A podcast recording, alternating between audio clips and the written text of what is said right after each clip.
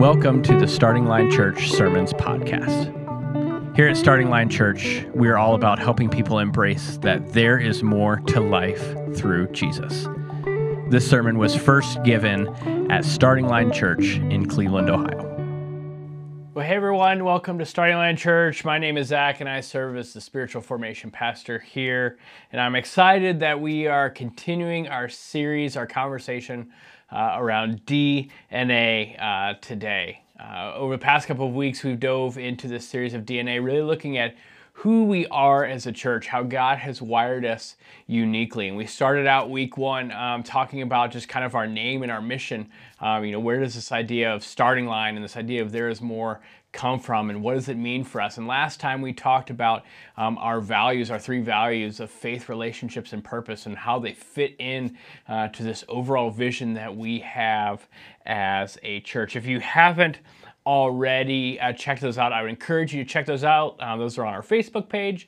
Um, you can also check those out on our website, startingline.church/watch, or on our podcast, um, which you can find on all major podcast platforms growing up, I loved sports. And even still today, I love sports. I loved playing them, I loved watching them, I loved being around them. Um, so naturally, growing up, I wanted to be uh, an athlete. So I began as a little tot uh, with soccer and t-ball as a kid. And what I learned from those experiences uh, is that I had zero hand-eye coordination whatsoever. I could not hit the ball. Um, I believe I had one hit in like six years. Um, I also couldn't kick the ball. Um, I'm pretty sure I fell down every time I tried to kick it. And so those were out. And so I grew up then I got into middle school and I was like, okay, well, I guess I'll try uh, maybe like basketball and football. Uh, the problem there was is that I was the smallest kid in my class. Sometimes even the smallest kid in the class behind me. Uh, but I was I was a very very small kid, and so that turned out to not really work well in those two sports. As I was a wide receiver who uh, just consistently got overshadowed, and a kid on the basketball court who just got stuffed a lot. And so naturally, as I uh, grew up and got into high school, it's like okay, those sports are out for me as well. And so I decided, okay, you know what? No sports with any hand-eye coordination. So that leaves me with running. So I took up track and cross country and I absolutely loved it. I guess I was small enough, like I was aerodynamic or something. Um, but uh, as you know, those two sports of track and cross country involve a lot of running. So I would uh, go out on runs or we would be running these races. And one thing that I would always look out for was mile markers right? As you're running a cross country race, at each mile marker, there was normally like a timer there. Um, sometimes it was just parents with their phone, or sometimes they had a big sign with a timer on it, and it would let you know what your current time was so that you knew, like, okay, I'm on pace to make the time that I want, or ooh, I'm falling behind, I got to pick it up a little bit. But we've shared the last couple of weeks that, that this race, uh, this life that we live with Jesus is comparable to a race. Specifically, we've talked about it in, in, in like a journey or like a marathon, right? It's not a sprint. It's not something that happens instantaneously or even quickly, but it's this long journey, right? As the, as the author Eugene uh, Peterson put it, um, it's, a, it's a long obedience in the same direction. And so something that we have found is helpful uh, when talking about this journey um, is to establish mile markers along the way, right? These, these guideposts to help us know where we are, where we're going, and where we've come from. Right, just like when you're running a race, you you come up um, on that first or second mile marker, you know where you are, right? Um, in cross country, it's a little over three miles, and so when you would make it to that first mile marker, you're like, all right, I've I've done one mile, I've got two miles uh, to go. And, and, and, I tell you, the most exciting part was when you made it to that two mile marker because you're like, I'm over halfway done. I already have two miles under my belt. I only have a little over one to go, but I've already done a lot of work. And so you kind of get this second burst of energy as you look forward and you're like, the, the finish line is only a, less than a mile away. I'm over halfway. And so the same is true in our spiritual life, right? Establishing mile markers helps us in a variety of ways. The first is that mile markers remind us of where we've come from. right? The journey that we're on when we say yes to Jesus, it takes many turns and twists along the way. It has its ups and downs.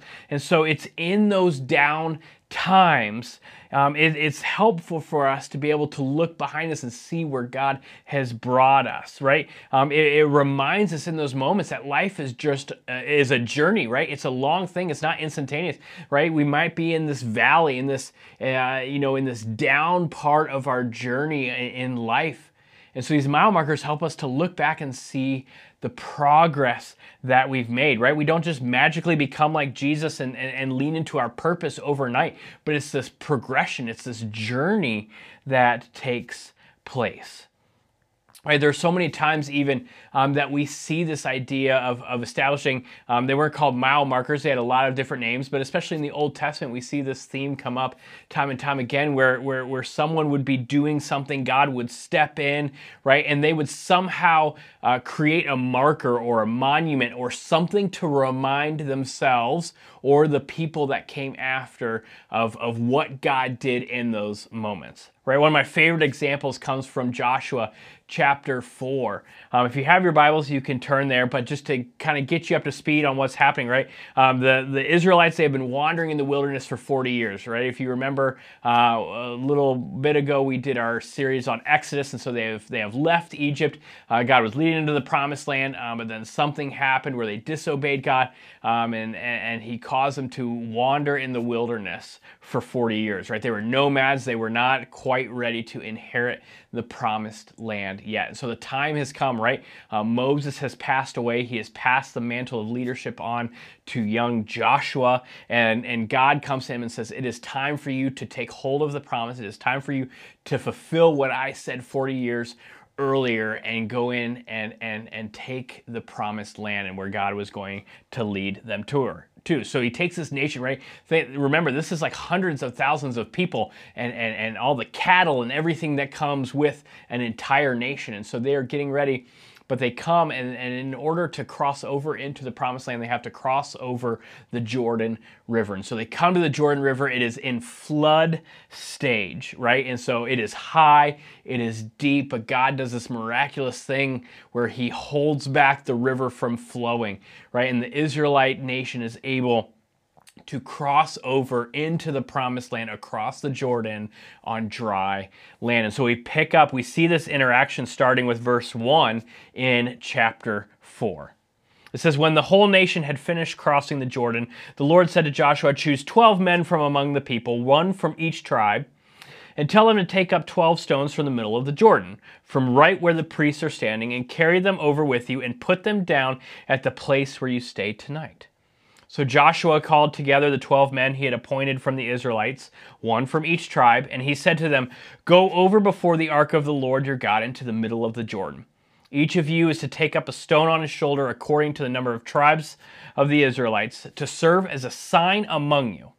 In the future, when your children ask, What do these stones mean? tell them that the flow of the Jordan was cut off before the ark of the covenant of the Lord when it crossed the Jordan, the waters of the Jordan were cut off. These stones are to be a memorial to the people of Israel forever. Right? These markers, these stones that they placed, were set up as a reminder of where God did something amazing. And Joshua even instructs and says, listen, when the people in the future, right, when your children ask you, what are those stones for? You can recount, you can tell them the story of what God did, of what God delivered them from. And so, in a way, these mile markers, they help us to look back, to remind ourselves of what God has done in the past and see how far He has already brought us. Secondly, mile markers keep us on the journey, right? There are times when the journey gets rough. Um, and, and we might be tempted to get distracted, to, to actually step off the path, step off the race. Um, or there might there are so many things in this world that try to pull us away from the purpose that God has for us. And so these mile markers serve as a way of keeping us on the path, right? These these spaced out markers. A few weeks ago, I read the story um, about a lady who was hiking the Appalachian Trail. Um, her name was Gerry, and she had already hiked over a thousand miles into her journey, and she was due on this day to meet up with her husband. And so, what would happen is her husband would meet her um, at these these points along the trail um, and restock her with food, right? And they would meet up, and he would encourage her, like, "Keep going, you're almost done." And so they were supposed to meet up this one day, and unfortunately, Gerry never showed. And so the next day, her husband begins to worry. He calls in the search party, right? And they, they pull in. Um, there was actually a military base nearby, and so they are bringing in uh, some, I believe it was some of the army. And so they go through, there are search parties that go through. And if you know anything about the Appalachian Trail, you know that once you get off the path, it is really hard to find your way back on. What we know now is these search parties actually came within 100 yards of where Gerry was, but were unable to see her due to the thick uh, foliage that had covered. And so, what we now know from her journal that she kept is that uh, as she was hiking along that day, she realized she had to go to the bathroom. And so, she stepped off the trail and unfortunately was never able to find a marker again to get her back onto the trail and she actually wandered in the wilderness for about 26 days before she uh, unfortunately passed away even though these search parties came so close to finding her. Right? It's easy for us to get lost or, or even distracted on this journey with jesus. So many things try to pull us off the path that he's laid out for us. And so having these mile markers spaced out along the way helps keep us on the path helps keep us moving forward Lastly, mile markers give us something to look forward to. Right, the same as looking back. Sometimes it's some it's helpful to have uh, the finish line in mind, right? To be able to see the end, to have something to look forward to, something to look uh, to to look forward to, right? And so in running, say a marathon, right? If your goal is just to see the finish line, that's 26 some miles away. That's a long way, and it can be tempting in the middle there to get distracted. And so what they coach runners in when you're running a marathon is just keep working for that next mile marker, right? You go to the first, then you go to the second, you go to the third, right? The eventual goal is the finish line.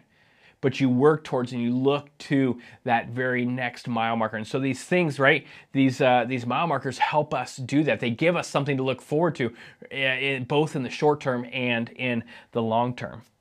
I take the example of, of, of, generosity, for example, right? We know that, that as followers of Jesus, we are called to be people who are generous. And so maybe you begin and you say, hey, uh, you know, I, am not a generous person, but I, I know that this is what Jesus has called me, called me to be, right? You don't just step out and do it all at once, right? Maybe you do, and that's great. Um, but sometimes it's like, hey, you know what? I'm gonna start out and I'm gonna tithe one percent of my income to my to my church every year and then that slowly works up to two, three, four, five percent.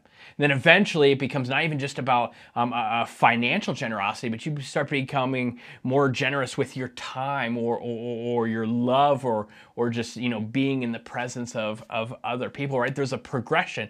There's steps that can take place along the way. There are many mile markers that line out that journey with us. So, what I want to do with the end of our time here is just talk about real briefly each of these six mile markers that we've laid out for Starting Line Church. We, we believe that these make up the core of who we are, they, they are embedded into our DNA. There are so many that we could choose from. Uh, we could have a million mile markers, but we've chosen these six for us. Um, as a church, specifically a starting line church, to uh, focus on, to work towards, um, to grow in. So without further ado, here are uh, our six mile markers at Starting Line Church. The first, uh, our, our first mile marker, and one of the things that we celebrate the most is when someone says yes to Jesus. Right? In the language of the race, you cross the starting line, right? You begin a relationship with Jesus, right? We believe that this is a big deal and something we love to celebrate.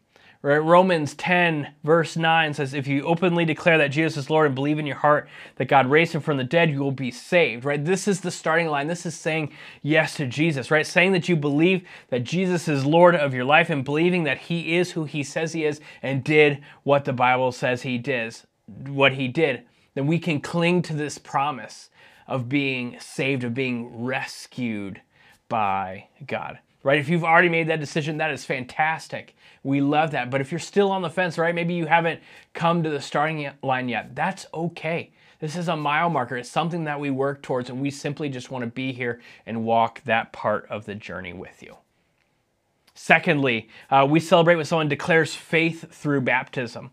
1 Peter 3 says, And that water is a picture of baptism, which now saves you, not by removing dirt from your body, but as a response to God from a clean conscience. It is effective because of the resurrection of Jesus.